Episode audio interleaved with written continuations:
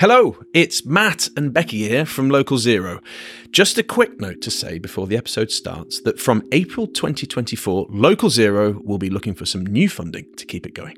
We never imagined when we started three years ago that we'd rack up tens of thousands of listens across 130 countries and with a website hosting over 80 episodes. We've also met and worked with some incredible people, including Chris Stark, Hannah Ritchie, Jim Skea, Hugo Tagholm, and so many more. And we've been able to showcase so many amazing local climate initiatives from all over the UK and far beyond. But sadly, keeping the pod going costs money. If you or your organisation would like to partner up with the pod as we move into an exciting new chapter, then do reach out to us. You can contact us via our email, localzeropod at gmail.com. That's localzeropod at gmail.com Alternatively, you can contact us on X, formerly Twitter, at LocalZeroPod, or on LinkedIn, direct to Matt Hannon or Rebecca Ford. Finally, to help us in our quest to secure funding, we want to hear positive stories from listeners about how the pod has influenced your life and your work. And we hope to do a very special episode on this too. So please help us continue the fight against climate change and bring local climate action to doorsteps across the world. Thanks for listening. Now back to the pod. Over this period going back to 2008, the supporting infrastructure and supply chains that are needed at the regional level have simply not developed, and that is a fundamental problem given the government's aspirations around net zero. Whereas in 2014, for example, we might have had 10 insulation installers here in the area of Brighton and Hove. Now we have none, absolutely none. There's nobody to do the work. Hello and welcome to Local Zero. You're listening to Matt and Becky, and today we're going to be talking about how government can best support community energy. Yeah, as our governments reach for solutions to tackle spiralling energy bills, stubborn carbon emissions, and regional inequalities, community led energy projects might just offer a way forward. But today, unlike in other countries, community energy in the UK is struggling. We're joined by two of the UK's foremost experts on community energy. The first is Kayla Ente, who is Chief Executive and founder at Brighton and Hove Energy Services Cooperative. She is joined by Nigel Cornwall, Director at Hydrogen East, Net Zero East, and New Anglia Energy. We'll be talking to them about the prospects of community energy in the context of the energy crisis, net zero, and a just transition. We'll also ask them what's holding it back and how government could be doing more to help unleash the full potential. And as ever, if you haven't already, go find and follow us at Local Zero Pod on Twitter to get involved with discussions over there. And also, you can email us at localzeropod at gmail.com if you want to share some longer thoughts.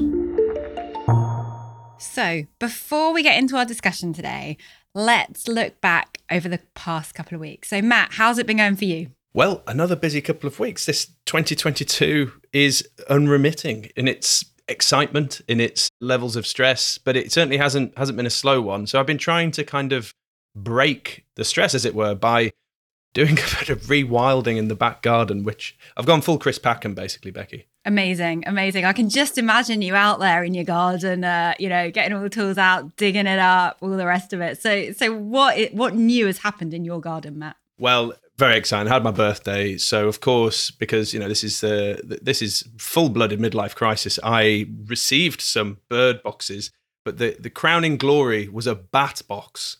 A bat box. That's how exciting my life has got. Yeah, it's it's really quite tragic, but they're up, and believe it or not, I'm looking out at them, and I'm seeing all the birds kind of checking them out. So hopefully, yeah, get some. But it's it's nice, and there'll be a pond and stuff.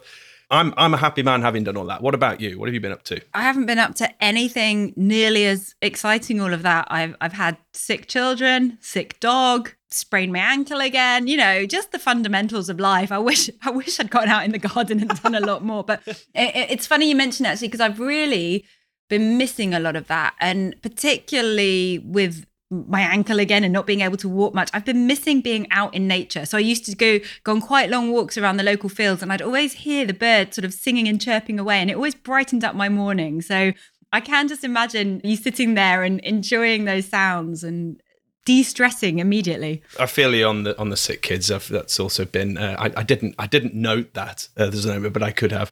But the the other thing I've noticed actually looking outside is the DAFs are almost up, and we're you know we're we're from Glasgow here. Everything's slower.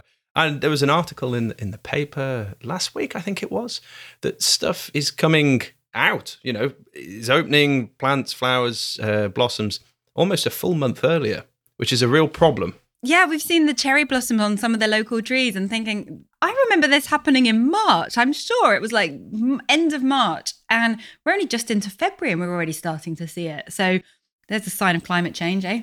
I know. It's a real problem in terms of pollination. You know, you've got to have have the insects out at the right time. But hey ho, but this is climate change and this is 1.2 degrees and this is why we do this pod because this isn't okay.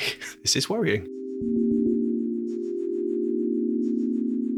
But it's okay because we've got some good news stories about climate action and about people doing the right things at the right time. So, Becky, you've got a good one. I do. And it's actually, there's a personal take on it because I've just signed up to participate. So, Octopus Energy have just started a trial where they are paying customers to delay their power usage or turn down the amount of energy they're using in their homes during the dirtiest times. So, the times when the electricity system is reliant on the dirtier energy, so fossil fuel based energy, as opposed to renewables. And so, I'm not entirely sure how it's going to work. I'm very excited to see because I've never participated in a trial like this before. But fundamentally, there's going to be uh, notifications that come up that tell you the time of the day when it's predicted to be the dirtiest time of the day, because obviously, thanks to you know the great data that we're now getting and weather forecasts, we can get a bit of insight, you know, ahead of time as to when when the wind's going to be lagging or when the sun's not going to be shining. So to an extent we can kind of predict a day ahead when those dirty times on the grid are going to be. Yeah. And you can if you turn if you participate in the trials you need to have a smart meter. Obviously you need to be an octopus energy client. And you're lucky because they're not taking any more at the moment. Yeah I, I got in last year actually when i when i got my electric vehicle i got in onto that. And so i think this is a really interesting story because in a lot of ways it's really good because it's starting to open up new ways that people can engage with the energy system and benefit by also sort of delivering benefits to the grid by trying to minimize the amount of dirty energy that that's being used. Yeah, I agreed. However,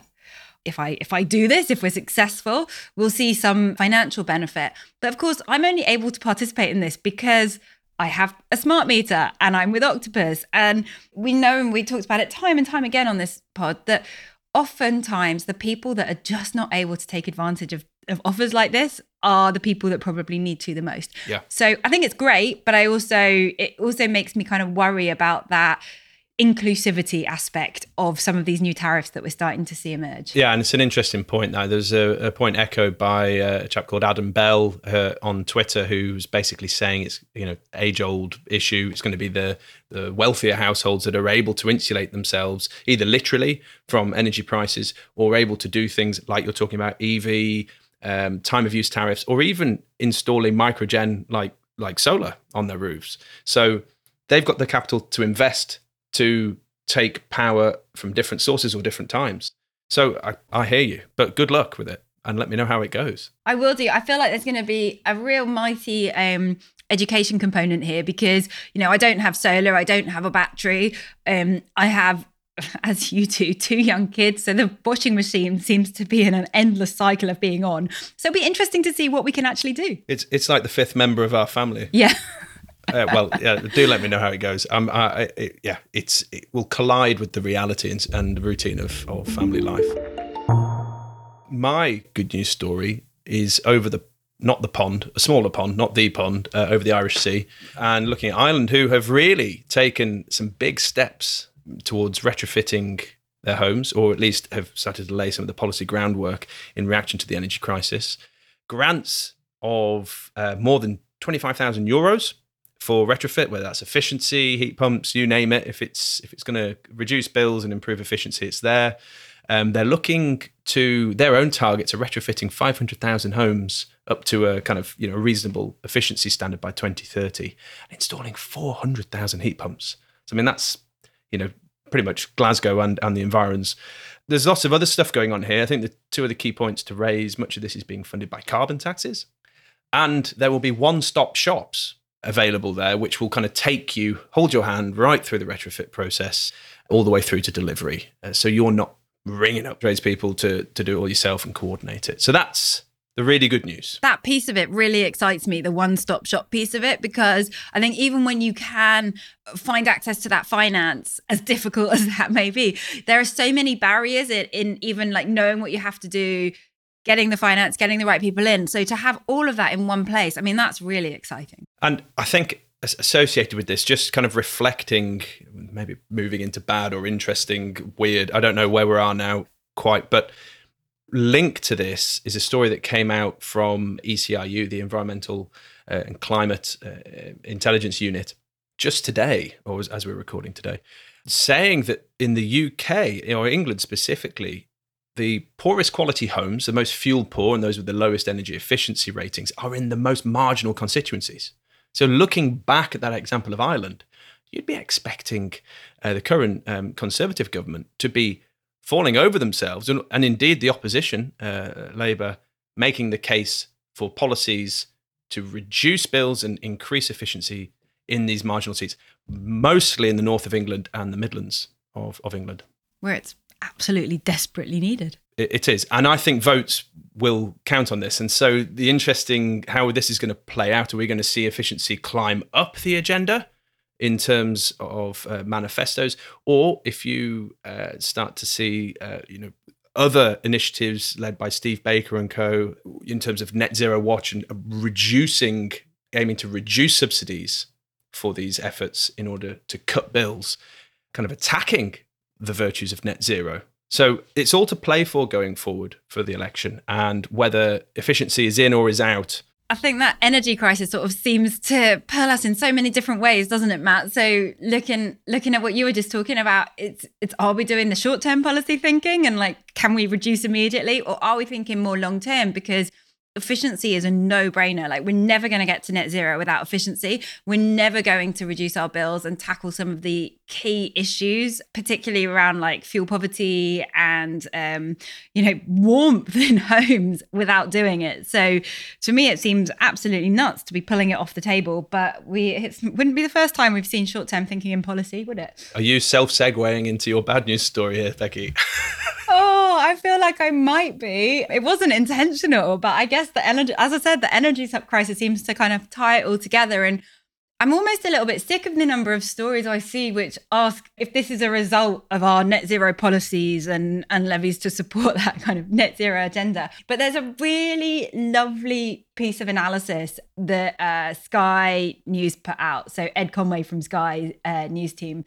And Matt, you would love this story because I think there are four or five graphs in it. Love a graph. But ultimately, what this is trying to get at is whether the energy crisis that we are currently going through is fundamentally down to our net zero and environmental policies.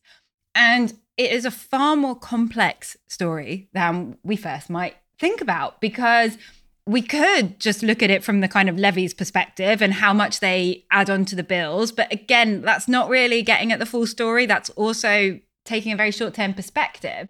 But what it comes down to is is a couple of things. One is that there is an increasing demand globally for natural gas.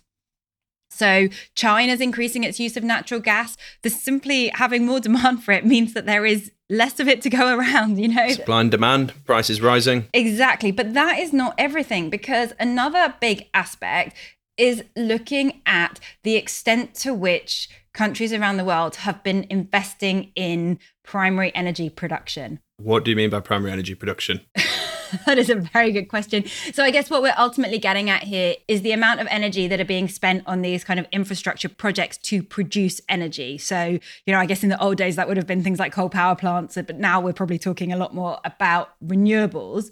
And actually, if we're really serious about replacing our fossil fuels with renewables, that requires a lot of renewable projects to be developed, a lot of renewables to be built. So, to lower bills, we need to be building more renewables. Exactly. And do you know what? We are just not. Before 2015, the investment in this kind of energy infrastructure was on a trend on the way up, but it's kind of leveled off since then. So basically, our governments are just not investing as much as they need to be. So countries around the world are under investing in energy supply. Yeah. What this actually means is that we're probably not just facing a blip in terms of this energy crisis, but it is going to go on longer term because of course it will take time to be able to build up the supply. Uh, again, if we're if we're electrifying everything from your car to your, your cooker, then that's going to be increased demand. And if we don't have supply there at the right times, then that's going to create pinch points uh, that the market price is going to reflect. So yeah, absolutely, this this carries right forward. And before we bring the guests in, we've got time for a weird one. Definitely. And this certainly links to what we've been talking about, right? So we're all in energy crisis. We're all freezing in our in our homes. Karis, our producer, is sat with a, a woolly hat on, not a jacket on today, but you know. She's she's in Spain for goodness sake. Absolutely. So we're north of the wall, all the way up here. Yeah, so this was something I say it's a weird one. I chuckled when I read it and then I kind of got sad and then I got angry. Those were the three phases of reaction to this. But I wrote a, an article on the conversation called Energy Discounts Are a Sticking Plaster, basically saying that Rishi Sunak's plan to reduce bills by a sort of £200 repayable discount and other bits and bobs around that were a sticking plaster. They're not dealing with energy efficiency, they're not dealing with the root cause of the problem.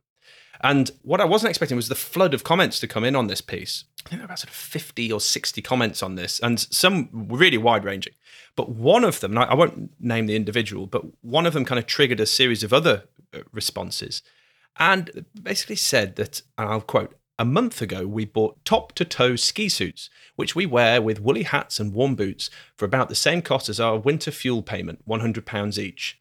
And they, they go on to explain that they kind of live in these onesies, these like insulated onesies with thick boots on and, uh, and all the rest.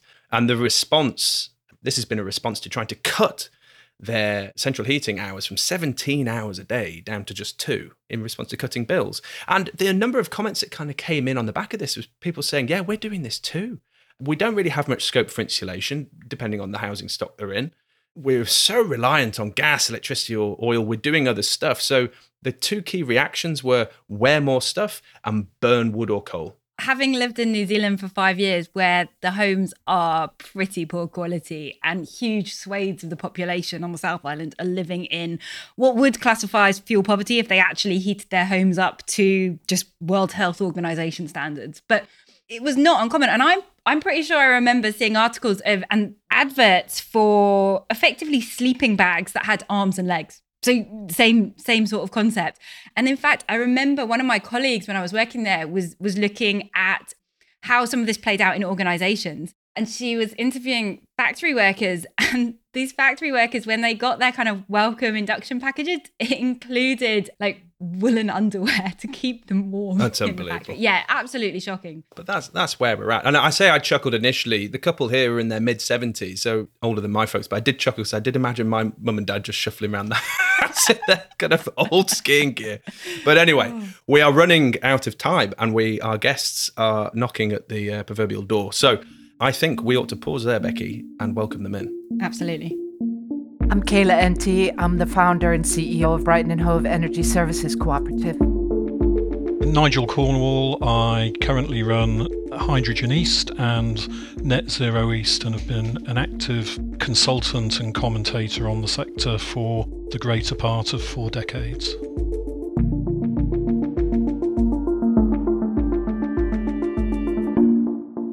Kayla, Nigel, welcome. This is a subject close to my heart and one I've been desperate to get you both on the pod to discuss, which is about community energy, uh, the trials and tribulations it faces, and what the future might look like, and crucially, what government could do to unlock the potential we have in the UK.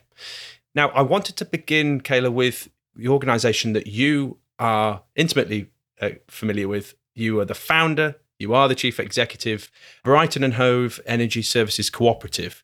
This is a fantastic story of a community organisation which is doing some fantastic things in Brighton and Hove. So, for our listeners, could you please explain a little bit about what BESCO is, what it does, and the type of value it provides to the community? BESCO develops projects across Sussex, and now we have a project in Kent. We started our first projects in 2015. I founded BESCO in 2012. It, it took me three years to get everything going. And actually, it had been a, a dream of mine for about 20 years before that. So it's been a long time in the making. And it was always meant to be an energy services provider. But when I moved to Brighton to set it up, I was doing some work for the local authority. It was like helping people who were getting energy work done on their homes. I saw for the first time in my life the impacts of fuel poverty and people who were really, really suffering with being unable to pay their fuel bills and the impact that it had on their confidence and their ability to contribute, make a contribution to society, and, and even productively live their own lives.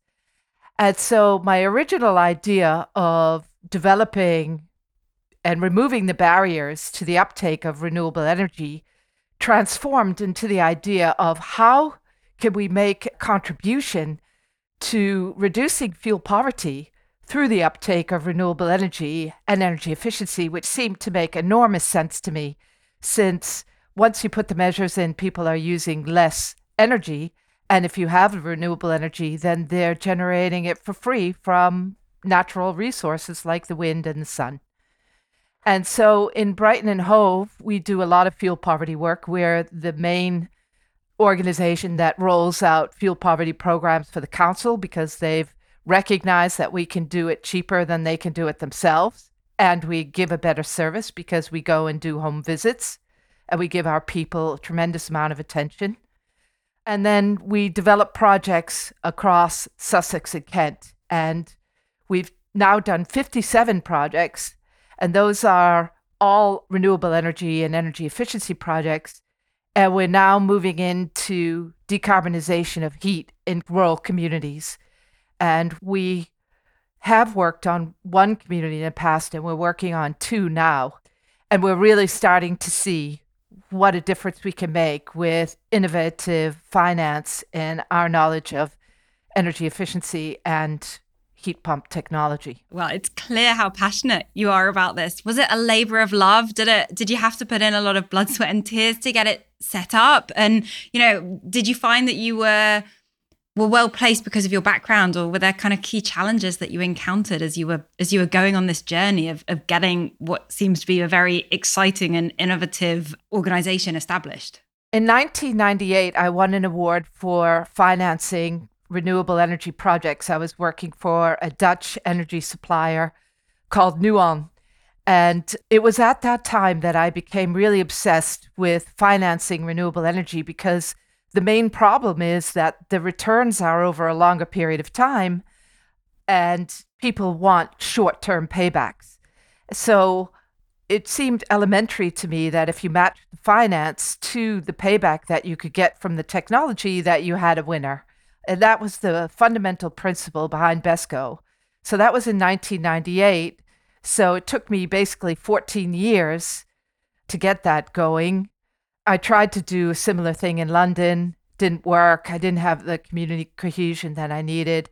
And it wasn't until I moved to Brighton that I had enough of a community to really start the idea. And for the first three years, I didn't get paid it was a lot of blood, sweat, and tears and a lot of dedication, but it was something that I wanted to do. It's like a, a lifetime legacy.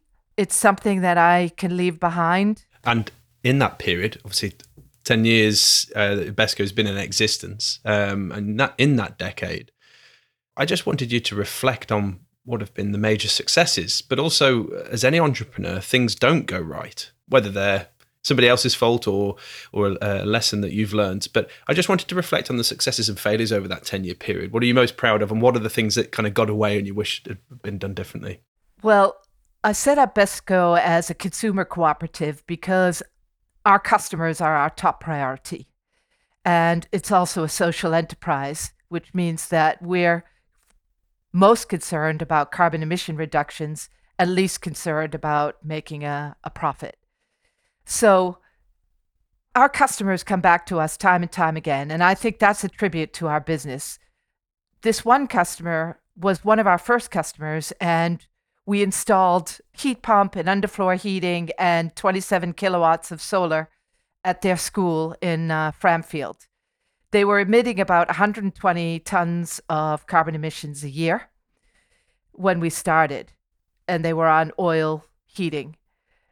Now, we just finished a project last year where we installed a ground source heat pump. We have removed their oil boiler, and they're emitting about 20 tons of carbon emissions a year. So we've been able to reduce it by 100 tons a year, their carbon emissions. And they're continuing to work with us. We're working on heating controls for them now. So it's a long term relationship. And I think that this is really where the quality and the customer service comes in because for renewable energy and energy efficiency, you really do have to be there for the customer. I hear so many stories about failing solar arrays and problems that happen, and the customer knows they could just call us and we'll fix it for them. And I, that's really invaluable in our, our industry. The first failure, it's not a failure, it just is disappointing. Yeah, well, I, I mean, I, am at a school of entrepreneurship. The first lesson that there's no such thing as failures, just lessons, right? So let's get that get out of the way, right? We did a heat network for uh, four buildings, and it was a biomass boiler that we put in. It was my first project. It was the first customer that wanted to work with us, and I was just so keen to have a customer because I knew once I got my first customer that we would get more people on board because we had a track record. So we put in this biomass boiler and this heat network. It was quite a large investment for us at the time. And it's just been a catalog of problem solving since then. Biomass is fairly difficult to balance because of the problems with heat load, because of the problems with the fuel and the efficiency of burning the fuel, and so many elements that I made certain estimates on in the financial model, and we're losing money on that project. Hopefully, we're going to win it back because it's a relatively long contract. But that's been a struggle for me, and also because the customer has, you know, gone through quite a lot. And although they, they're still happy and they're working with us and they see the dedication, you want to really do the best you can for your customers. So, when you were telling us about your successes and you said you'd cut 100 tons of CO2. I thought, gosh, that sounds like a lot, but what is that? Yeah. I was trying to get my head around it. Yeah. And Google has very nicely informed me that that's equivalent to 260 economy flights from Amsterdam to Rome. And there's, there's lots of other comparisons, but that's huge. I mean, that is unbelievable. Wow. Yeah. That's a school trip. and to be fair, we're doing the same. Uh, the biomass does the same. The the carbon emission reductions are about 100 tons they're not burning oil to heat those four buildings and they're they're saving a lot of money. So in a way it's it's a good good for them all around. We're losing money. It's it, I, I suppose it's growing pains for us. But the important thing is we're meeting our goal of the carbon emission reductions. And also schools are a fantastic focus for education in terms of these types of projects. So i'm guessing kayla you've had this ability to see these projects taking place in schools and the kids being able to learn more about what these projects entail, how they're delivered, and what they do. Yeah, I go around talking to kids at schools quite a bit. I was just out of school today, and the kids are just so behind all of this, and they get very excited about the idea of an energy co op that is working to improve society and cut carbon emissions. So it's it's a dual pronged goal. We want to improve people's lives and do for something for the environment at the same time. It sounds like absolutely brilliant what what you're doing and hitting a lot of the goals that are also on the government's agenda, right? Like we have these very clear net zero targets, and it sounds like the work that that you and that BESCO are doing is really helping to deliver on that. So, are you getting support from government to do any of this? Has it helped you out, or has it been a bit insufficient?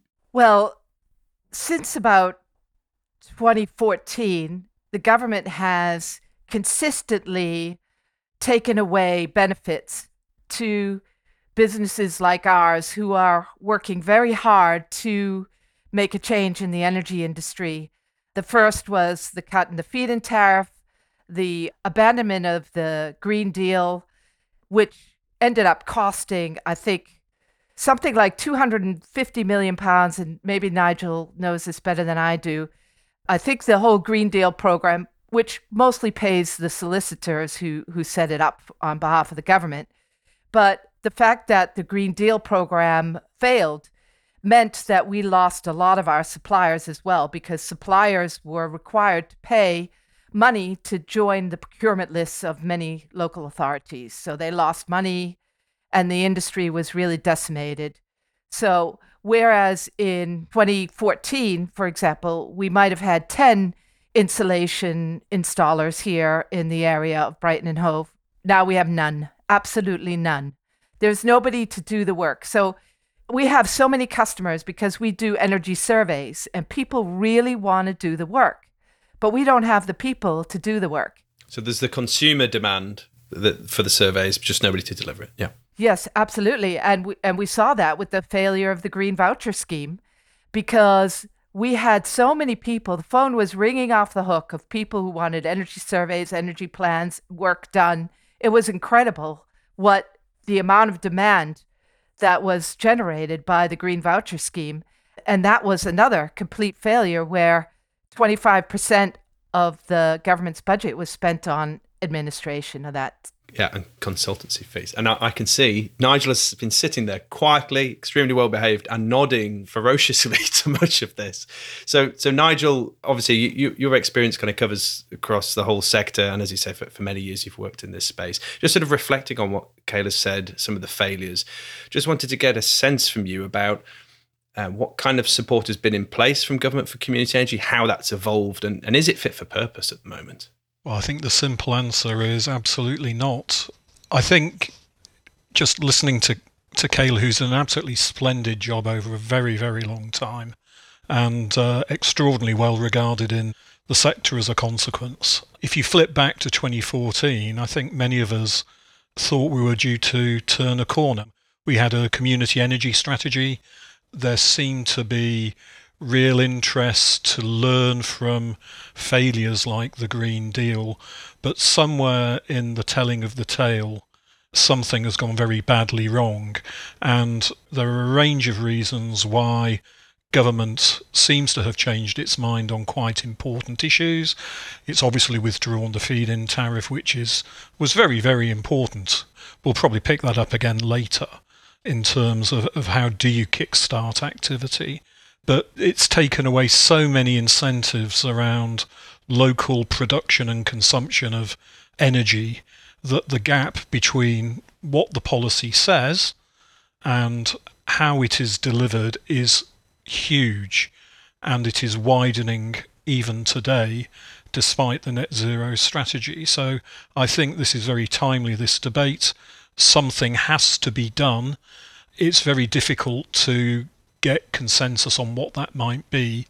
I guess it's a very congested space with suppliers, regional stakeholders, increasingly local authorities, and it is very, very difficult to pick your way through this. And Nigel, I'm wondering, you know, picking up on one of the things that uh, Kayla you brought up around the demand for this. Obviously, there is a, a financial element in here around the incentives, and and you mentioned the the feed-in tariff, and of course the renewable heat incentive, and lots of other things that might have, and the green homes grant. You know, all of these things that sort of appeared for various periods of time and, and are no longer or are changing shape. But I mean, another part of it seems to be this this lack of installers, and I'm just wondering if if it's also partly due to the uncertainty around the policy that it's not just about the finance, but there's an an element of building the supply chains. Do you think that that's to do with the longevity of these policies? Most definitely, because in order to build the supply chain, you have to demonstrate demand, and if there's no incentive to create demand, then people won't go into that industry because you don't have a consistent revenue flow. The other thing I wanted to say is that the RHI has been extremely helpful in decarbonizing heat, and now that's going to end the end of March. So we're constantly trading in an environment where the playing field is changing all the time. It's very, very difficult to be flexible enough to operate within this changing playing field. So it's changing, and some of it has changed because there was a conclusion was drawn fairly quickly that some of these policies didn't work, whereas some policies were halted because they were too successful. And I maybe put the feed-in tariff as an example there. Nigel, reflecting on this, is a bad policy worse than no policy? And I'm thinking the green home grants as an example here. At the moment, we've we're kind of in a position where there aren't really any policies that are in from UK government, maybe squarely here, or there are very few that are directly focused on community energy. There are other policies that communities can can leverage, but we're kind of in a position where there's an absence of uh, of uh, focused policy. Is, is this preferable over over rushed policy like the Green Home grants? No, we can't be accused of rushing to anything. We've spent the greater part of the period since 2008, in my opinion, searching for perfect answers within a very fragmented government process and most of the interventions have not been given time to work through. I think you're absolutely right. The feed in tariff did what it said on the tin. We should have been looking at extending that into other areas around heat and transport uh, rather than take it away. And we didn't just take away the incentive, we completely changed the legal framework within which people like Kayla's organisation can actually get routes to market. The one good thing about the feed in tariff was that you knew you could get a firm export rate for the life of a project. And that's why it was so successful. Arguably too successful because we ended up with schemes in some, certainly not, I, I don't know enough about Sussex, but you, you end up with schemes in the wrong places. So people went on a bit of a feeding frenzy, but nevertheless it pulled through renewable generation and has achieved significant systemic carbon abatement, which is what we're I thought we were all trying to achieve. We need policies. We've tried various things, particularly on the heat side. I'm permanently baffled by where we are in the policy formation process. But if you if you just rewind to the net zero strategy that appeared in October, there was absolutely nothing around community energy, what the role of local authorities should be. Clearly, they need to work together, but there are no mechanisms for achieving that. I think the two policies that were clearly signpost one is the Rural Communities Energy Fund, which, if you're lucky, you might get 40,000 quid to test a project if you are in a qualifying area, and that has to be defined as fewer than 10,000 people. So uh, its coverage is very, very limited. It's administered by the energy hubs who have still got a lot to learn, in my opinion. And then there was something which I still don't understand about having access to monies in the voluntary redress fund. This feels as if somebody's trying very hard to show that they're doing something without really understanding what the outcome is. So it's tactical interventions that don't work together, that confuse people.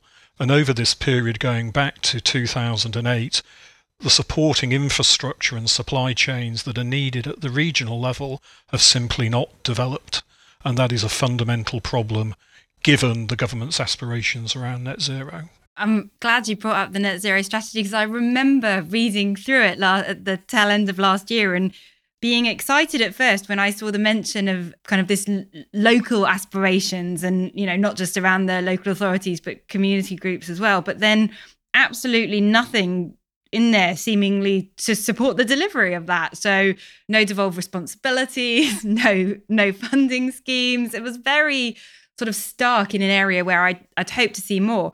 And I guess if we're thinking about this and thinking, well, you know, we've got what we're two years into our decade of action where we've really got to make significant headway if we're going to deliver net zero. And I guess the maybe some people would would say the the if probably isn't there, but I like to be hopeful and still hope that we might be able to do it. But if we are, and if we need that strong leadership through some of these policies, Nigel, what what would you like to see? What policies do you think are absolutely critical for us to be able to get moving in this space and moving fast? My personal view is that something is needed through using local authorities as enablers. You know, they have a place shaping role. Their, for want of a better term, brand is usually quite good, and they themselves start to need to deliver changes that will reduce their own carbon footprints. They're doing it to differing degrees. We're working with a couple of local authorities up here who are looking at net zero by 2030.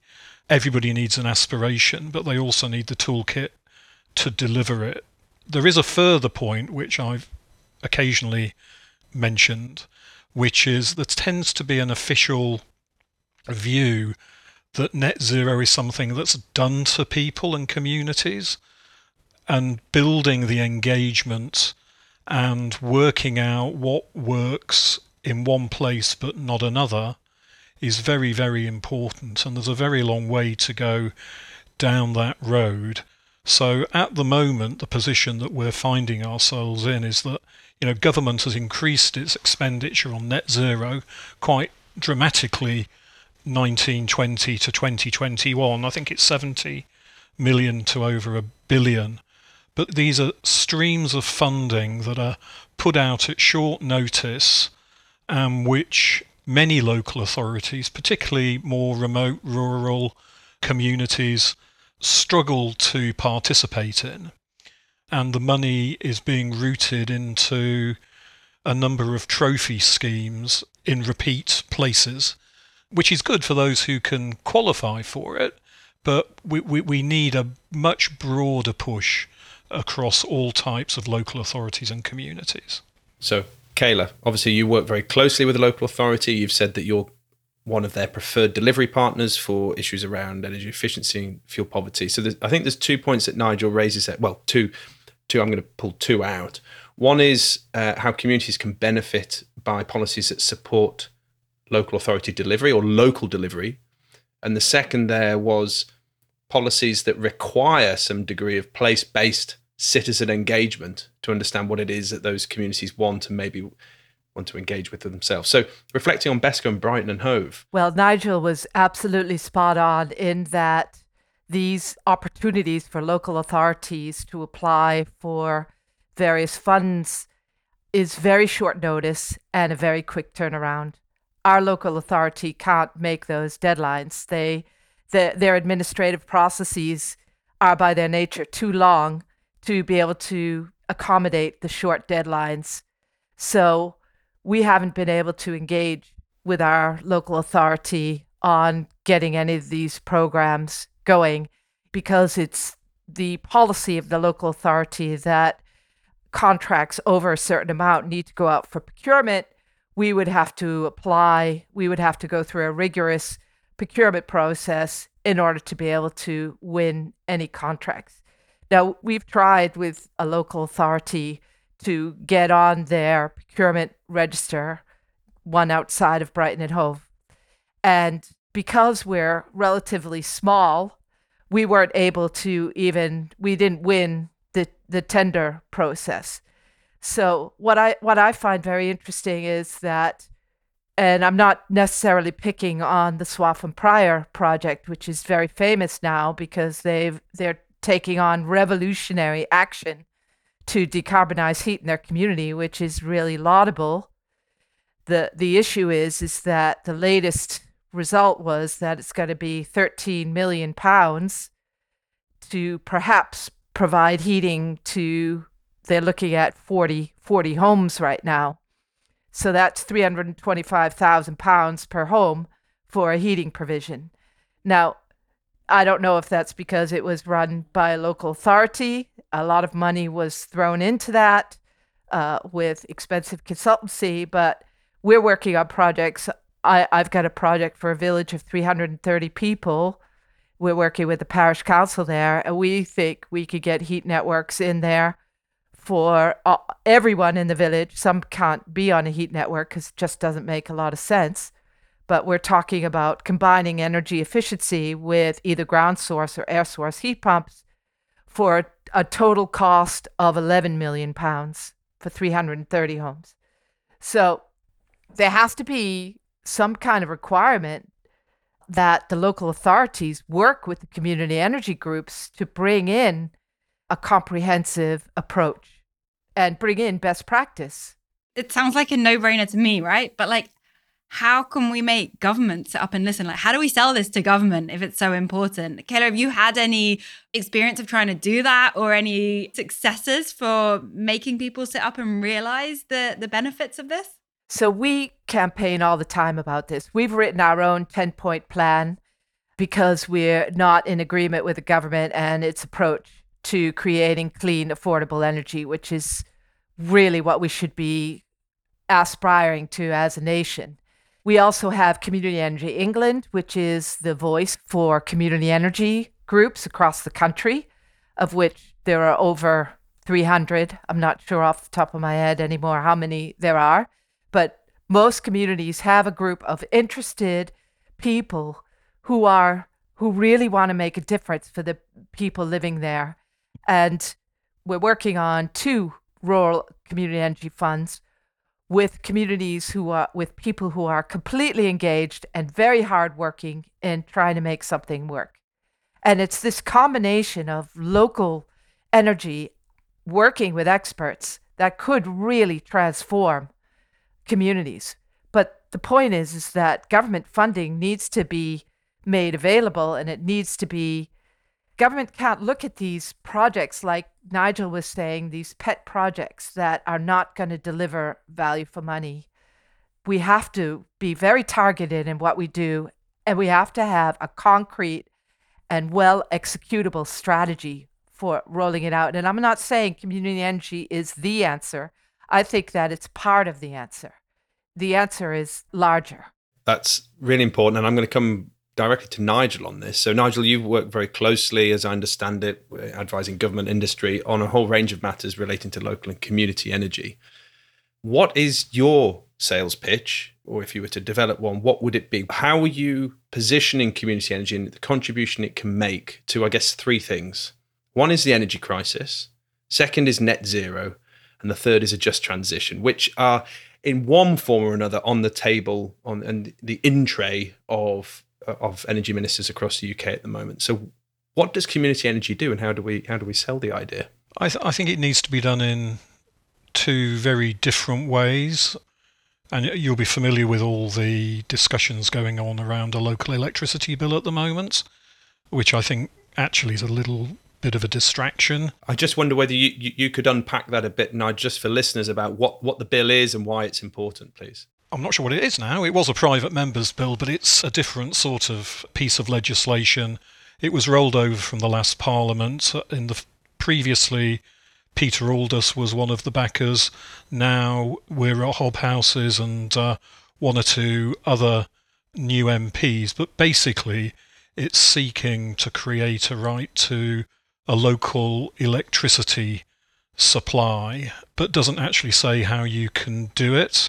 And this really takes you right back into the guts of one of the real problems that overhangs all decentralized activity in this market, which is a very centralized electricity supply market where everybody has to be a licensed supplier.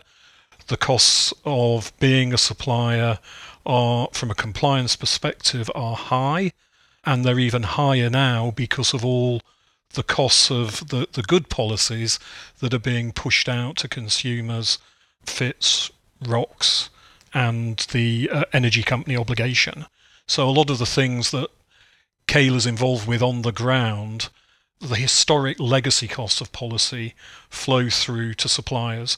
And the government is very concerned, as is our regulator, Ofgem, that in some way this will lead to free riding on the system, people avoiding costs.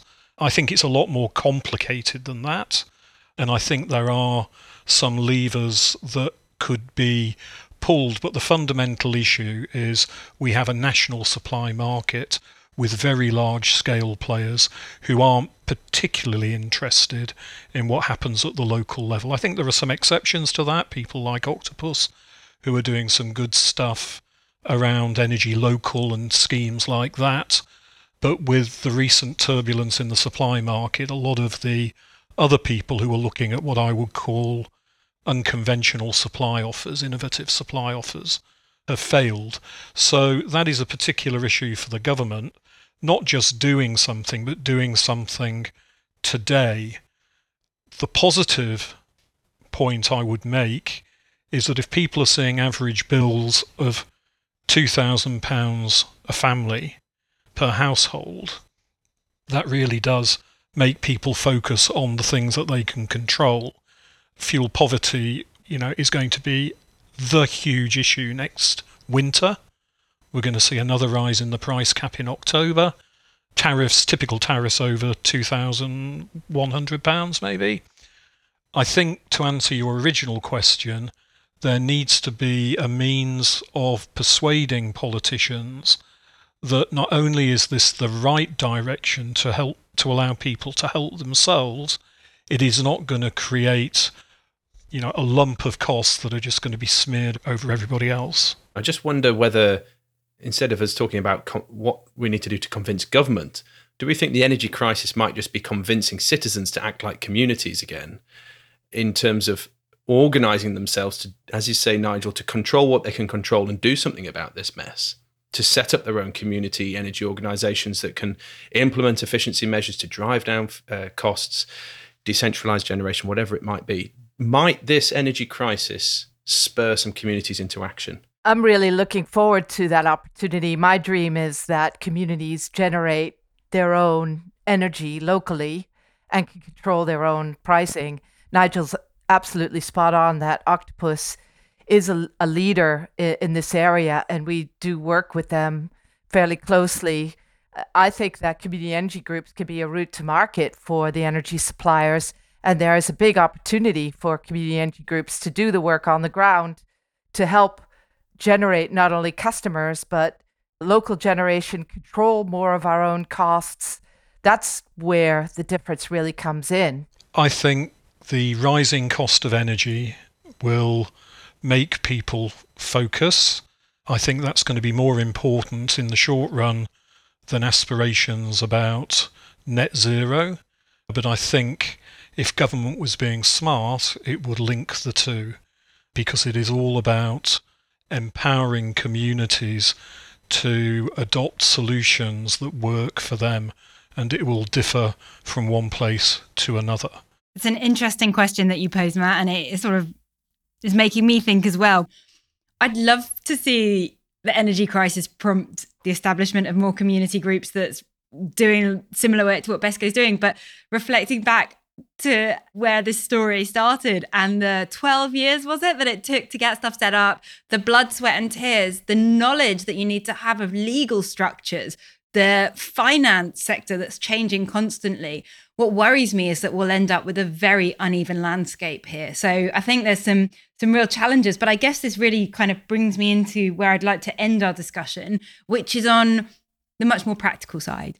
So we are local zero. We are all about local action to drive net zero, whether that's action in our communities, action as you know citizens or action as consumers we have all sorts of different roles we can play in this so maybe you can share some thoughts about what we can actually take away from this and how we might be able to do things differently as individuals or as communities to support the growth of community energy organizations like BESCO and others and start to tackle some of these these serious issues. Yeah, I guess I should introduce a point I should have started with, which is I'm operating in a community energy desert in East Anglia. It's one of the reasons why I'm trying to lift the profile of the issues. We have none of these 330 groups that Kayla referred to.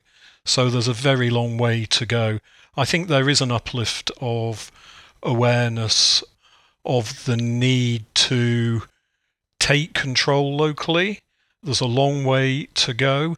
One thing that we're doing, and many of you will be very familiar with this concept of local area energy planning, which has gained some momentum, that may or may not be a way to build understanding and understand what local needs are. we are, through Net Zero East, trying to do something very different. I think Matt's familiar with a little bit of this, which is we're taking eight representative, whatever you mean by representative, market towns in this part of the world, looking at what is there, what the challenges are, what the fuel poverty levels are, what the energy assets are, and trying to come up with strategies or recommendations that suggest how they might move forward. I think something facilitated like that is very necessary, even in areas like the South, which has got a lot more richness around the debate on community energy than we have here in East Anglia. But somewhere in this, we have to not only show people what good looks like, allow them to embrace that, and then take ownership at the local level across the energy spectrum. And Kayla, you have the final word. What what what do we do? What's the answer? Part of my dream is that we become highly experienced in all these areas and then I could go out to talk to other groups and help them. That's part of what I would like to start doing as BESCO becomes more and more independent and can just do its own thing. I was a peer mentor. The Center for Sustainable Energy ran a peer mentoring program for other community energy groups.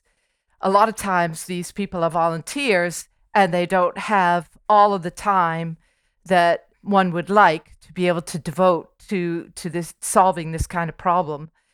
I think that if the local authorities would work more closely with the people in their communities, local authorities have the advantage because they have access to very low interest funding, if not zero interest funding.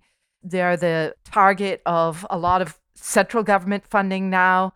I think that if there are people in the local community who can help, like Nigel says, identify the areas where local generation is possible. And people have ideas. I go to communities all the time and talk to them and see what the possibilities are. I think there are two fundamental problems. One, people feel a little bit helpless. They don't know what to do and they don't understand the technology and they're afraid of it. And I don't think that they really recognize that energy prices are now going to continue to rise. I think people who are having oil heating, and I know this because we're engaging with these people, think that it's going to be okay. They're going to continue to pay 60p a liter and it's all going to be fine. But that's just not the case. And also, the other thing is that we have a lot of people who are used to having energy delivered to them in a certain way and don't want to change. They don't want to invest in the change that we need. We need people raising awareness of the change that is needed, and we need leadership to drive that change couldn't have said it better myself. Kayla, Nigel, thank you very much for your time and your wisdom. Um, been an absolute pleasure having you along, and hopefully one day soon we'll we'll get you back on. But I'm afraid that's all we have time for. So, to the listeners, if you want to engage any more in, in the debate here, please do find us at Local Zero Pod on Twitter. Engage in the debate there. Let us know your thoughts and feelings on what we've discussed. But until then, we look forward to uh, hearing more from you by email or on Twitter. And thank you once again to our guests. Until then, goodbye. Bye. Thank you, Matt. Bye. Goodbye.